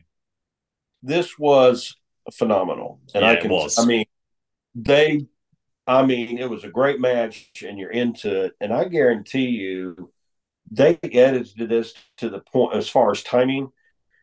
If if you're watching this match and they're rolling around in the ring just beating the crap out of each other, and on each side the wrestlers on the outside are reaching for the ropes, putting the knee up on the, they're about to come in or are they not? they're yeah. the other the other wrestlers are about to get involved and, and then they stop for a second. You're just on the edge of your seat, yeah, waiting yeah. to see what happened. I guarantee you you're watching next week's TV show. Big time, hundred percent. That's what it's all about, isn't it? Or, or they advertise the advertise the Gordy and Williams match for the, for the local arena, and you're you're going there. I like this quite a bit. This show, I thought this was a real return to form, wrestling heavy, and I think that's always a good thing. I think the UWF or Mid South formula is five minute matches or eight minute matches, get characters in, get them out, a couple of promos and maybe an angle, and that's that's you get to see more people, and that's I think that's where they really hit kind of the the higher quality shows uh, when they, when they do that rather than going too far one way or the other. So, what, what are your final thoughts on this February the 14th, 1987 episode of the Universal Wrestling Federation? I never get used to saying that. I my brain always wants to say Mid South Wrestling, but yeah, we've been UWF for over a year now. Right, right. Um, and it's gone by so quickly. Uh, but just that last match made it worth watching everything up to this point. Yeah. So, you know, the storyline, you know, it's really good. So, I mean, I've got other notes and things, but it'd be anticlimactic at this point, I do believe. But, um, um yeah, what a, a great episode. How to end that was just perfect. Phil, it's been great as ever. We will definitely get you on. I want to. I want to get to the to get to the place of um, the, the the the kind of start starting to see the change of UWF into into Crocketville. But we'll get you and um, hopefully we'll get Terry back on as well. But yeah, it's been it's been great to catch up after all this time. Any final thoughts before any final words before we get on out of here before, about about UWF oh. or anything else? Oh, um, you know how we got Terry involved in the podcast? How we found Terry? Did I tell Oh, you? I about- don't remember now. Actually, no, I don't Oh, remember. I do want to mention Dan made a huge error. Uh, what Dan, I like anything when he call out errors from Dan. So yeah, let's, call let's out Dan. Yeah, uh, he'll need to go back. He'll need to go back and, and research this, but he can. He'll need to listen. He said that he had, uh, was the first to get to fifty uh, co-hosts. oh yeah, yeah. Just a week or two before I hit like fifty-one or fifty-two, and I'm up to about seventy now. So he needs to cool his needs. He's a great number three. Great number Well, actually, there's there's quite a few people I prefer over him anyway. So I think he's probably like seventh or eighth now, really. So yeah, Absolutely. yeah, Does yeah. he, does, you know, we tried to. I tried to set him up in the comments section of one. I knew he was going to be watching. Yeah, I Uh, remember we talked about episode- this. Yeah, yeah, yeah, yeah. Yeah. okay, he knows that. All right. Oh, I do have a. I do have a comment about something you guys had talked about before, and and I was going to tell you how I, how I found Terry. But you know, I was on co-hosted maybe episode eleven or twelve. yeah, It was were early. right, right near It the was beginning, brand- wasn't it? Yeah, I mean, you had four listeners. You know, I mean, it was the early days, right? It's crazy how this has grown. Yeah, yeah. You've done, you have done a fantabulous job, a fantastic job getting it all all together, and you do a wonderful job. It's just impressive, and people listen all over the world now. But in there, we was looking for the coast people who might have attended some of the shows, Hmm. right? And I was looking at some Facebook groups, and um, somebody posted a picture they took of themselves with their own camera of Ted DiBiase out in the parking lot. Ah, yeah, I do remember this. Yeah, yeah, yeah, yeah, And yeah. I saw that picture, so I contacted him. And oh yeah, I've been to some of the matches. He's such a super nice guy, such a great down to earth guy. Yeah. And we, I sent my phone number. He called me. We talked, and I hooked him up with you. And now he's done all these great, great podcasts. And his insights have been wonderful. Having lived, probably been to many more, many more shows than I have. And you know, uh, for those that don't know, you can find uh, Terry on the International Movie Database as he's been involved in some uh, filming of some, you know. So He he's a, he's, a, he? Yeah. he's a great extra. And a, and a quickly- podcast himself. He's got, he's got a basketball coach all about basketball uh, coaching, coached, coaching in sports. Really, I think it's it's not just basketball specific. So yeah, go and check that out. He's at he's at coach underscore Canova on Twitter. Um, so Yes. definitely check out some of his stuff because he's got a lovely sort of manner about him, isn't he? Like I can see why people buy into his sort of coaching because it's just he, he- he's the sort of person you want to try for. I think, isn't he? Yeah. He's super nice guy, Yeah. down to earth. He's a he's a crypto head like I am. Found out with Colin Colin Barnes, you know. So I, I made some friends here doing these podcasts. I Yeah. made friends with, with obviously you and some of your other uh, uh, uh, British gentleman over there. But y'all had had a podcast where you talked about the maneuver, the clothesline, and the lariat. yeah, yeah. Remember discussing Dan that? was talking about it, wasn't it? Yeah. Let me tell you when when it got changed from the lariat to the clothesline. Mm, Now, of course, Stan Hansen, it's always been the lariat for Stan Hansen. yeah. Okay. Previous to, um, um, well, about the mid 80s or so, it was always called the lariat. We never called it the clothesline. Mm. But in the National Football League and in college football, it was the clothesline. And then in the early, I think, nobody call me out, early 80s, it got, it became an illegal maneuver in professional football. Ah, okay, okay, yeah. but some guys were so used to doing it was like a holding penalty you'd still clothesline somebody and you get flagged for clotheslining Hmm. now it never never happens well you know how uh, jim ross and bill watts and everybody they're always making the connection between professional american football and yeah, the like the instant replay and two officials and all official, yeah, all Right. that sort of stuff. Yeah, yeah, I follow all of that and, and whether we have instant replay or not. And they'll always let you know if somebody played ball, whether college yeah, or professional. They always want to make that connection with the professional sports, right? Wahoo McDaniel, you know how many teams he played for in the, in the NFL, and and th- they always bring it up, especially um, Steve there. Um, when they outlawed it, they decided. I think they started calling it the clothesline instead Uh, of the that makes a lot of sense. Yeah, It's a, uh, it's a t- this maneuver is so tough you can't even do it in the NFL. It's too yeah, dangerous. that makes a lot of sense Right. because it's the That danger factor, isn't it? Yeah, that makes a lot of sense. Yeah, Right. yeah, And speaking of this, this last episode being at the Myriad, And Jim Ross says, you know, Steve played his college career just 30 miles from here. Mm. Um, it's not anywhere actually near that far. It's it's uh, from from the Myriad to the the stadium in Norman Norman where Steve played. Um, it's just almost a straight shot down Interstate I thirty five. Back then, there was some empty property between them. Now it's all connected. You cannot tell where Oklahoma City ends and Norman stops. Okay. And here yeah. when, I when I take my wife to lunch today, we'll be driving over to Norman. I mean, that's Hmm. how I drive by the stadium all the time, you know, where Steve played. I just want to throw that out there, toot my own horn a little bit. But yeah, so the the clothesline was was a deadly maneuver. a deadly right? maneuver. Yeah, that makes a lot of sense. Yeah. So dangerous we had to outlaw it. That's just uh, the way he tried to. Oh, and one other thing I wanted to mention. I was doing some research, and I was thinking about some of the big guys that have been in Mid South, like King Kong Bundy. Mm. When King Kong Bundy first started, he was Big Daddy Bundy, Okay. Yeah. and that was a tribute to Shirley Crabtree. Ah, crikey, that's come back to yeah. Because when you were talking about one man gang, and I was thinking that, and I didn't say it, but our biggest draws were big guys like one man gang, Big Daddy and Giant Haystack. So yeah, it's interesting because that that and that did draw, though it it wore it wore its they, they overstayed their welcome. But yeah, it was the same sort of thing. It was seeing that big person that got people to the to the arenas with all the Yeah, cruiserweights and lighter guys behind them. He's so big, how can anybody beat him? Even Yeah, yeah, like, yeah. You know, how can anybody beat him whether he can wrestle or not? So Yeah. yeah, but Big Daddy Bundy was a tribute to UK's Big Daddy. Shirley yeah, how I never Okay. knew that. You learn something new every day. That's a great little fact.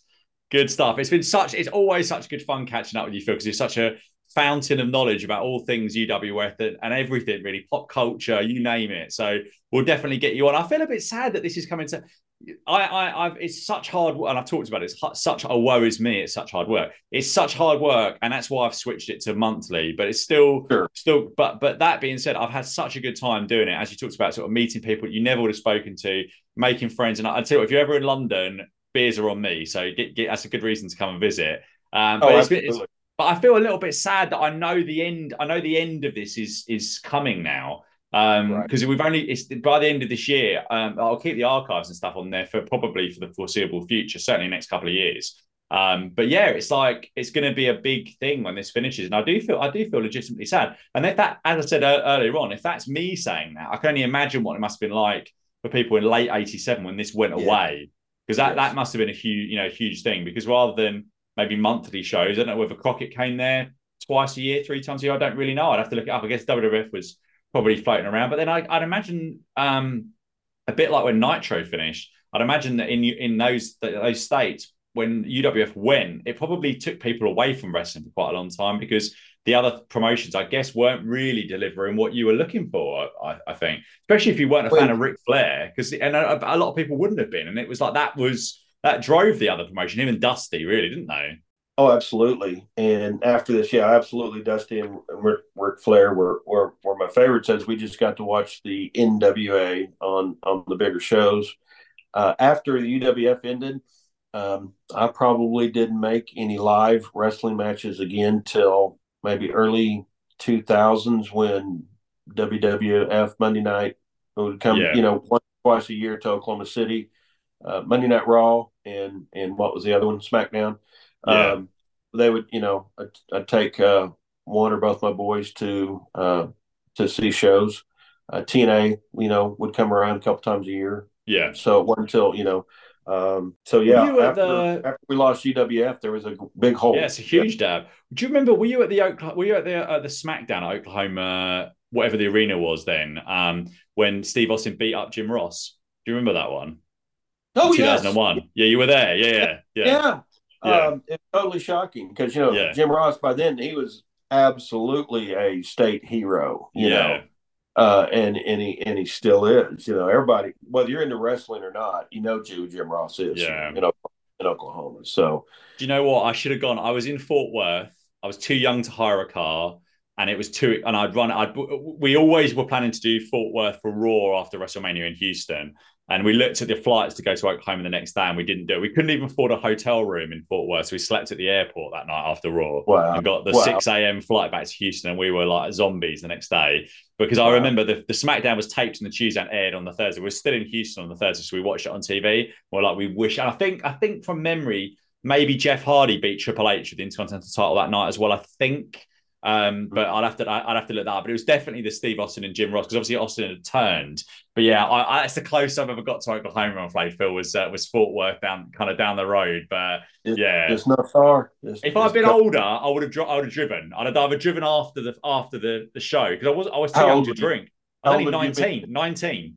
19, yeah. Yeah, 19. I couldn't even I couldn't I couldn't legally drink. I don't even think I tried to get a drink at the bar because I looked I looked I, I was a bit like Bruce Pritchard going to I wasn't I wasn't an old looking 19. A little bit of like hair, not much hair on my face or anything. And I think I bought some beers from a petrol station or gas station just to just so I felt like I could. But I didn't even try a bar. I was like way too scared for that. Yeah, didn't even didn't even attempt it. But yeah, that was very young really to be doing that. I remember my dad was absolutely worried out of his mind me going on that holiday for the first time I ever went to the States by myself. But it was all yeah, it was all it was all gr- a great time. But yeah, alas, if only I could do it again, I'd have made the trip to Oklahoma. And I might have bumped into you there. Been sat next to each other. So I don't remember. Uh, We could have. yeah, we could have. Yeah, we could have.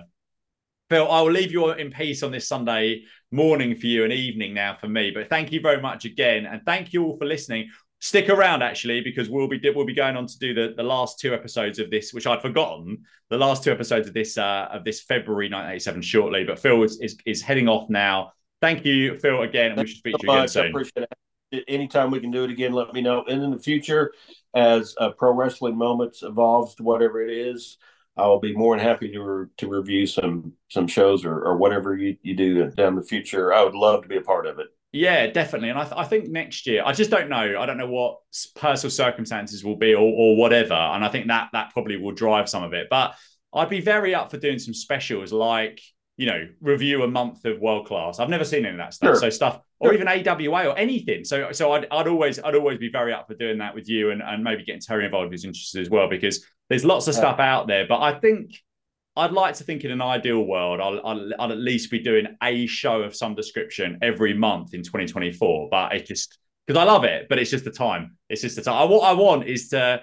what I want, I was talking to my wife about this the other night. It was like, if only I could send them some sort of, you know, these subliminal messages out to about 200,000 people to, to follow me on Twitter and then about 10,000 to sign up. Uh, like I haven't actually got a Patreon. About 10,000 sign up Patreon. I'd be a very rich man. I could do it full time, but I don't think Well, that subliminal message is quite there, it? that- Unfortunately. I I appreciate. Uh, and I'm sure you pay the other co-host more than you pay me, but the five thousand dollars per episode, I, I appreciate. I'd, I'd like to know what Dan gets. I'm sure he's got a much better contract than the five but thousand. Thing Right. is, Phil, you're professional. Is Dan is, Dan is always going to be an amateur. I'm afraid. So yeah, because he wants to still do. He wants to still be be a podcast at the Olympics, which obviously you have to be an amateur to still do that. So yeah, right. It's, uh, but uh, a moment of seriousness, Steve. Uh, Stephen, your your hard work and time and dedication is greatly appreciated. I'm so thankful, and I, and I know the others are too, that you you take the time and effort to do these. It's been a true joy, and I really appreciate it. no, no worries. And I'm I'm I'm I'm really glad that everyone from my sort of my nephew. Who's crikey, really young, uh, millennial, all day long, has watched, got to watch some UWF, and actually some of this stuff has reached not a huge amount, a huge audience, but some people have seen this really good promotion for the first time through this podcast. So yeah, we'll keep on cracking till the end. Phil, thank you very much again. So the start of the February 21st, 1987 episode of the Universal Wrestling Federation has a promo in it of Michael Hayes and Bill Watts and a cage. And they're talking about putting valets in the cage or Hayes wants Dark Journey to put, put in the cage so she can't interfere. But I, I was going to air this, but I must be honest, some of the wording in this uh, in this promo doesn't really um, doesn't really come off all that well, shall we say, in 2023. So I'm not going to wear that. I'm going to move on after recording all of it. Um, and we didn't get the end of Terry Gordy and Steve Williams um, at the start of this week's uh, show because so I don't know what's going on there. But we are apparently getting um, a UWF te- a UWF heavyweight title match between Ted DiBiase and uh, the champion, the one man gang this week. Uh, let's listen in to what Dr. Death Steve Williams has got to say. And hopefully his promo is a little bit more savory than that of Michael Hayes. If I press play, that'd be a good idea. Boy, do I have a surprise for you people. You know, you people have watched me and followed me since I wrestled and played football at the University of Oklahoma. I just want to introduce you to somebody who's going to be my protege, Steve Cox. You know, Steve the greatest thing in this business is to bring somebody in here and to teach them and to show them and how to teach them how to kick tail and take name just like Bill Watts showed me. Uh, Steve, I'm going to show you everything I've got and a few tricks up my sleeve. Now, I will tell you, the best thing and the best advice Bill Watts gave me is told me to watch every single match. So what I'm telling you is I'm going to get you a chair right there, big boy, and I'm going to give you the best seat in the house, and you're going to watch every single match. So welcome to UWF, Steve Cox. One thing about this man, an All-American from Tulsa. This guy was an All-American from Tulsa, amateur background, and he even played football with me at the USFL. So welcome, Steve Cox. Welcome, Steve Cox. He's going to sit at ringside for Williams' match and see what he said. Steve Cox has got a very low cut white shirt on. There he goes. Stampede. If he if he performs this, this should be it. Whoa! That's some weight going down. A lovely win. For Steve Cox. Dr. Death and the patented A lovely win for, for Steve Williams via the Stampede. That a gig, Jim. I think there ought to be a penalty box there all the time for stuff like that. Now Akbar's in there. He doesn't care if he gets disqualified. Steve Cox is in there. Steve has pushed Akbar away. Steve should be. Watch from behind, kid. Oh, Ted DiBiase drop kicked the gang into Steve Cox. Steve Cox didn't seem to know what he was doing there. Steve Cox is counting down. Steve Cox just counted down DiBiase, and the crowd seemed to be cheering that. And DiBiase's got the belt, but Steve Cox is not a qualified referee. That pinfall did not count. And DiBiase knows that, and he should not be celebrating that title belt. He shouldn't be celebrating with it. That is uh, very silly from Mr. DiBiase. One man gang tried to splash in that off the middle rope, and I genuinely think if he'd hit that on DiBiase, that might have been the it for him. Uh, do you know what? Given the Freebirds earlier on, what they said, I can't. I'm not sure I can allow Michael Hay- Hayes on air anymore. Uh, let's let's let's listen to what uh, Akbar's got to say for himself because he usually behaves himself. Have a little listen. Earlier, General Skandor said after the last match that he demanded the UWF belt back, and he has a few words to say. That's right. Listen, listen good. What's your name, boy? Yes, you. I'm talking to you at ringside. You go around back jumping people all the times that the American way. Uh oh. Well, I understand that you're a protege of the Oklahoma flunkout, Dr. Death Williams. Well, you're in bad Why is- company to begin oh. with. I don't know who you are. Steve Cox is still at ringside because he's got to watch all matches. He's put his shirt back on at least after the last match. I'll give you one quick demonstration, punk. So nobody, shut up and listen to me. Nobody, nobody puts their hands on the Godfather. Nobody puts their hands on the General. And if you don't think there's any consequences, you just ask Hacksaw Duggan, who's long gone from the UWF. You can ask Kabusa, who's taking a beating. And you can Pretty sure there's something unsavory in there as well. Um, so basically, the Devastation Incorporated beat down on poor Ken, wherever his name is. His name's Ken. Is it Ken? I've lost the plot at this point, to be honest. Um, and uh, yeah, the the the, the babyfaces save him. So uh, really, I don't think there's all that much going on in this this week's episode. If I'm completely honest, let's skip forward to Eddie Gilbert. We'll see the other Eddie Gilbert and Missy Hyatt have a lovely kiss. Rick Steiner and Chavo Guerrero when we come back.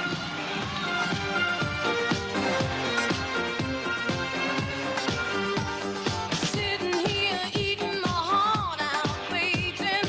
Ladies and gentlemen, here on the Universal Wrestling Federation, remember the debut of the new tag team champions right here next week. Look at that Chavo, that tremendous leap He almost got Steiner there. Jim, it doesn't look like we're going to have a ending to this match go off the air, but Chavo made another tremendous move. He, he has Rick Steiner. Chavo just beat Rick Steiner then. A lovely little match to end the in the show, which was quite surprising as the title music was playing over the air as it left. So you, normally you think you're not going to get a result there.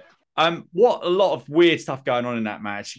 Promos that I couldn't air. So yeah, that wasn't that wasn't a fun little recap there really. And obviously we didn't get a didn't get a finish to the um the DiBiase and one man gang match in a sort of traditional sense. Hopefully the following week's television is a little bit more palatable. And I actually air some of the promos would be quite nice. So uh, yeah, let's see what we've got. Uh, apparently, we're going to find out who the new tag team champions are as well. So uh, I wonder who that's going to be. Let's skip forward to a little interview with Jim Ross and Dark Journey. Matchup between Chavo Guerrero and Rick Steiner. I'm Jim Ross. I'll be your host for the next 60 minutes. You're going to see the debut of Sam Houston in this hour of UWF action. Also, the wrestling debut of Steve Cox. And you'll also see the debut of the new UWF Tag Team Champions, Terry Taylor and gentleman Chris Adams, in this hour of Universal Wrestling Federation action. Interesting.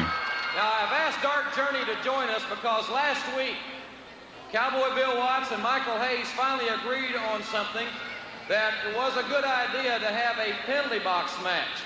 Now, seeing as though Dark Journey is going to be very much involved in this situation, you've had a while to think about it. What are your thoughts about signing a match with penalty box stipulation? Well, my thoughts on it are I agree it's a very good idea because two can play the game. I'm tired of back jumpers and cheaters, and everybody in here is. And I've had it. And I'm going to tell you one thing, so you better listen up, Michael Hayes and Sunshine. While the link is tearing your hide from one end of the ring to the other, I'm sure Sunshine's going to be right in this cage where she belongs. Well, ladies and gentlemen, it looks like we're going to be joined by Michael Hayes and Sunshine here. And I hope that we can use Uh-oh. a little bit of use a little bit of discretion here, Michael. You know, I'm really getting sick of looking at you. I'm getting sick of your lies, and I'm getting sick of your interference. Do you know what? I just can't trust Michael Hayes in this angle to not say something horrific. So I'm afraid, unfortunately, Mr. Hayes, you are currently barred from speaking about this penalty box because yeah, it's just not it's not a good look. Let's have a look at some in-ring action. Get out of there. They're double teaming on Ted, but Doc went on around anyway. And Ted DiBiase, fantastic move. Ted DiBiase just put on Bill Irwin as a doctor. DiBiase and Just even Owen versus uh, doc- Williams and no gonna get a leg DiBiase and Williams. There, Jim. One, two, three. A cradle. And Versus Eli the Eliminator and Wild Bill Irwin. And Now you see why they're the number one seed. DiBiase and the Doc are truly an awesome combination. However, they were yet to see the end of Devastation Incorporated. Ah, this is a Match four, this is a recap of the tag team title tournament. Let's listen in. as he and Iceman King Parsons, the number eight seed in the tournament, battled the fabulous Freebirds, Michael Hayes and Buddy Jack Roberts, who were seeded fourth. This match was a seesaw battle, but Adams' conditioning edged out Michael Hayes' ego in the end, as a high-risk move by the Freebirds allowed Adams to super kick his way into the semifinals. Adams is fighting. Buddy Jack's going up for the coup de grace. Buddy Roberts, he missed Adams. Oh yeah, lovely super kick from Adams. Right on the jaw, the master of the super kick. Chris Adams inside cradle and the fall. Things looked bleak for the Birds after their blunder as Hayes and Roberts began to argue. But Adams' attitude and execution were peaked. His temper was in line, and he proved to the world that this was no How does this work? The He's in with he's team with Iceman King Parsons, but champion with. Terry Taylor. Just ask Buddy Jack Roberts. The first match of round two was the most unusual matchup of the night. It pitted two teams that would ordinarily not wrestle one another because of their friendship. It pitted number one seeded Ted DiBiase and Dr. Death against the Iceman and the gentleman, Chris Adams. The match was hard fought and, as you might expect, scientific. Oh. But the scorn of General Skandor Akbar was by no means dead. Tremendous head hair sent from his Akbar on the troops outside. To stop the advance of DiBiase and Williams. Oh, The one-man gang of DiBiase's down. Here's Devastation Incorporated. And I don't know if Doc sees it. Doc didn't see it. They've jumped DiBiase. There goes Doc. He sees it. Chris Adams is coming to help. Iceman. Iceman. Iceman's holding Chris Adams back. Looks like Devastation Incorporated fighting Doc and even Akbar is whipping him. That's four. There goes Chris Adams to help. What's Iceman doing? Iceman, get out there and help your buddy. Iceman's one of the referee. They're still outnumbered. He's telling the referee to count. Iceman's the legal man of the ring, and Dr. Death's the legal man of the ring. Chris Adams is helping, but the Iceman has stayed behind, and the referee is counting. He's counting Doc out of the ring, apparently. There's no disqualification because neither team is associated with devastation. And Iceman That is makes no sense. the. The no disqualification thing makes no sense here because out of the everyone's getting attacked. Ice making passes allowed the count out. was raised in victory. But as Adams proved with Freebird Buddy Roberts, he wanted to win by pinfall, not by paper. Bring them back. Bring them back. And let's wrestle. Bring them back. Wait a minute. Wait a minute. It's over with, man. We won. We won, man. Ooh, we in interesting. The finals. Parsons' We turn the here, finals. perhaps. I don't want to win like that. I want to wrestle him here fair and square right in the middle of the ring right now. Adams was so intent on this fact that his homecoming not be marred by this particular event that he refused to tag with Iceman King Parsons and he refused to be a part of his team in the finals. The UWF accepted this decision and in the interests of fair play and in the progression of the tournament, they held a coin toss to see who would continue, Adams or the Iceman. The gentleman won the toss and he was allowed to choose a new partner. That's He chose ridiculous. Savannah Jack. What? In the second bout of round two, the number seven seeds, Terry Taylor and Sam Houston, took on number three seeded Rick Steiner and Sting. The quickness and the strength of these two teams made this a breathtaking contest, consisting of nothing but pure athletic skill.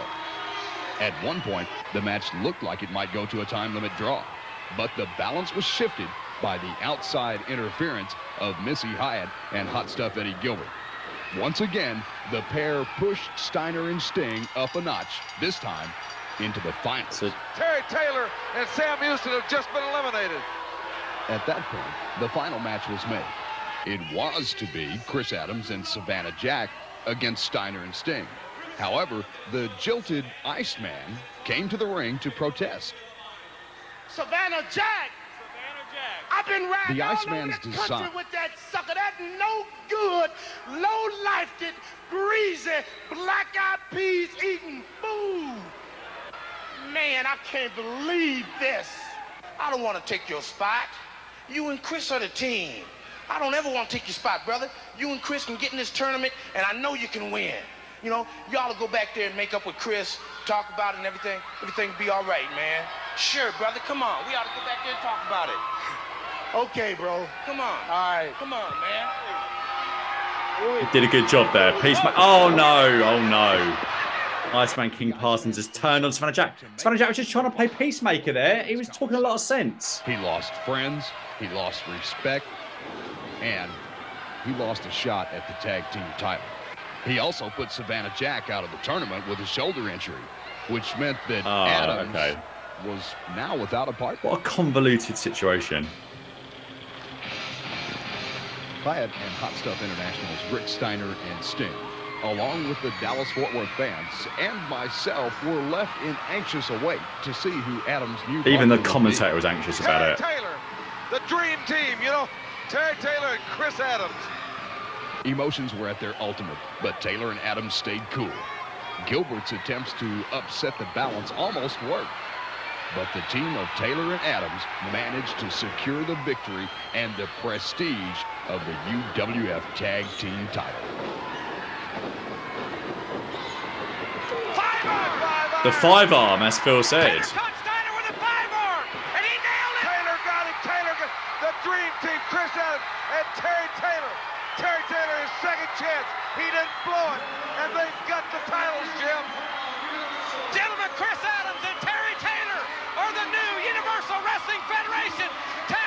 That was a really, really interesting video package. Actually, like a whole segment on the TV was was used up with recapping that tag team title tournament. Now, while some of the decision making in that left a lot to be desired, with wrestlers getting injured and turns and coin flips and the such like. I actually thought that was pretty well presented. Actually, got Missy Hyatt crying at ringside, which is brilliant, looking really unhappy. Eye of the Tigers playing. What more could you possibly want? And they're in tag team action next on the show. A lovely time. And the beautiful Missy Hyatt. Well, that is very nice. Eddie, I've noticed, you know, you look like you've been hitting the gym an awful lot, been working out. Could it be that you're going to be a little bit more active in the wrestling ring? That's right, Bruce Prichard. See, See, the big surprise for everybody and the reason that everybody wants to know why all of a sudden has Hot Stuff taken an interest? Why all of a sudden is Eddie Gilbert coming back once again to the top? And along with me, Missy Hyatt. But why? The reason is, well, I sit back, you see, I put all my time, put all my effort into the two great athletes in the UWF today, Rick Steiner and Sting. And when I knew that they were ready, when I knew they were at the verge of being the tag team champions, that's when I decided, Bruce Prichard. That's when Hot Stuff started looking at things, looking at your TV champion, looking at your UWF heavyweight champion. I started thinking, and Missy started thinking, and we started deciding, why don't I just hit the gym again? Why don't I put the boots back on, put the tights back on, put the tux back on, play the hot stuff music, and come out while all the girls go crazy? I know you don't care about that though. But when all the girls go crazy and we come out know, together, and then we just roll over people and see not see I can stand here now and say, Savannah Jack, get ready, boy, because I gotta make my honey real happy. Oh, Because I want a championship. And one man gang, I don't care how big you are. If I want to, I can take your belt too. I'm gonna make Missy happy, right, Missy? Oh, honey, you make me so happy. You do such great things other than wrestling. But you know, Oh. there's one thing that I do like to do, you, and that's wrestle. And that's one thing you can do. And you can win me belts. You can win titles. You can do so much things for me. Because, you know, God, I just sit here and I look at this picture of you, Eddie, and it just gives me chill bumps. See, can you imagine if it gives Missy chill bumps, how it's gonna scare people to death like Savannah Jack, Akbar, everybody now the hot stuff's back on the scene. Woo! Hot stuff, Eddie Gilbert, Missy. So, to put a little bow on this week's episode in its entirety. So, the new tag team champions beat the team of Mike George and the Angel of absolutely no wrestling ability uh, in a tag team match. And let's hear, let's hear from our heroes to close this week's show. Let's hear from them. I'm proud to be standing here with the newly crowned UWF Tag Team Champions, gentlemen Chris Adams and Terry Taylor. You had a rough go of it. You didn't even start out as tag team partners. And Chris, first of all, I want to welcome you back to the UWF. Thank you, Bruce. You know, I am so proud to be back. I can't tell everybody out there what a good feeling it is to be back. And you know what? I'm overwhelmed by the response that I got. Thank you, everybody. I really mean it from the bottom of my heart. You know, this gives me a good feeling. There's an old saying, Bruce, you know.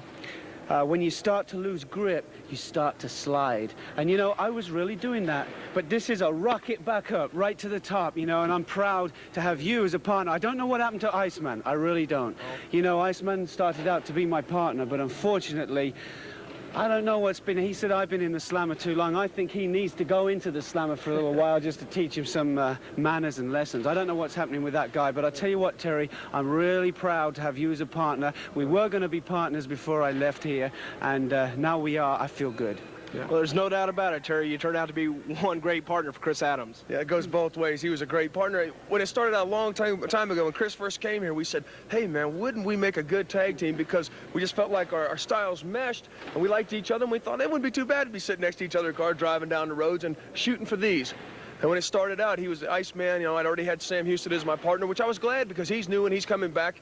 But really, in the bottom of my heart, What I was that hoping mean? that Chris and I would sometime have a chance at these. And just maybe Iceman having a screw loose up here, or whatever happened to Uh-oh. him, was a good thing for us. I mean, like they say, what one man's poison is another one's uh, food or whatever it is. But just something bad happened to Iceman. I don't know what his problem One is. man's but I'm just poison is another I can man's food. We're the tag team champions, Chris Adams and myself. It just starts right now, though. I mean, we tried real hard. I mean, a one-night tournament, three matches. In All and out of the ring, Terry. working as hard as we could on. for these. Well, this is what it all boils down to. We worked as hard as we could, and we want to be the people's champion for a long, long time. Ladies and gentlemen, I certainly appreciate you being with us. I'm Jim Ross. We'll see you next week right here for more UWF wrestling action.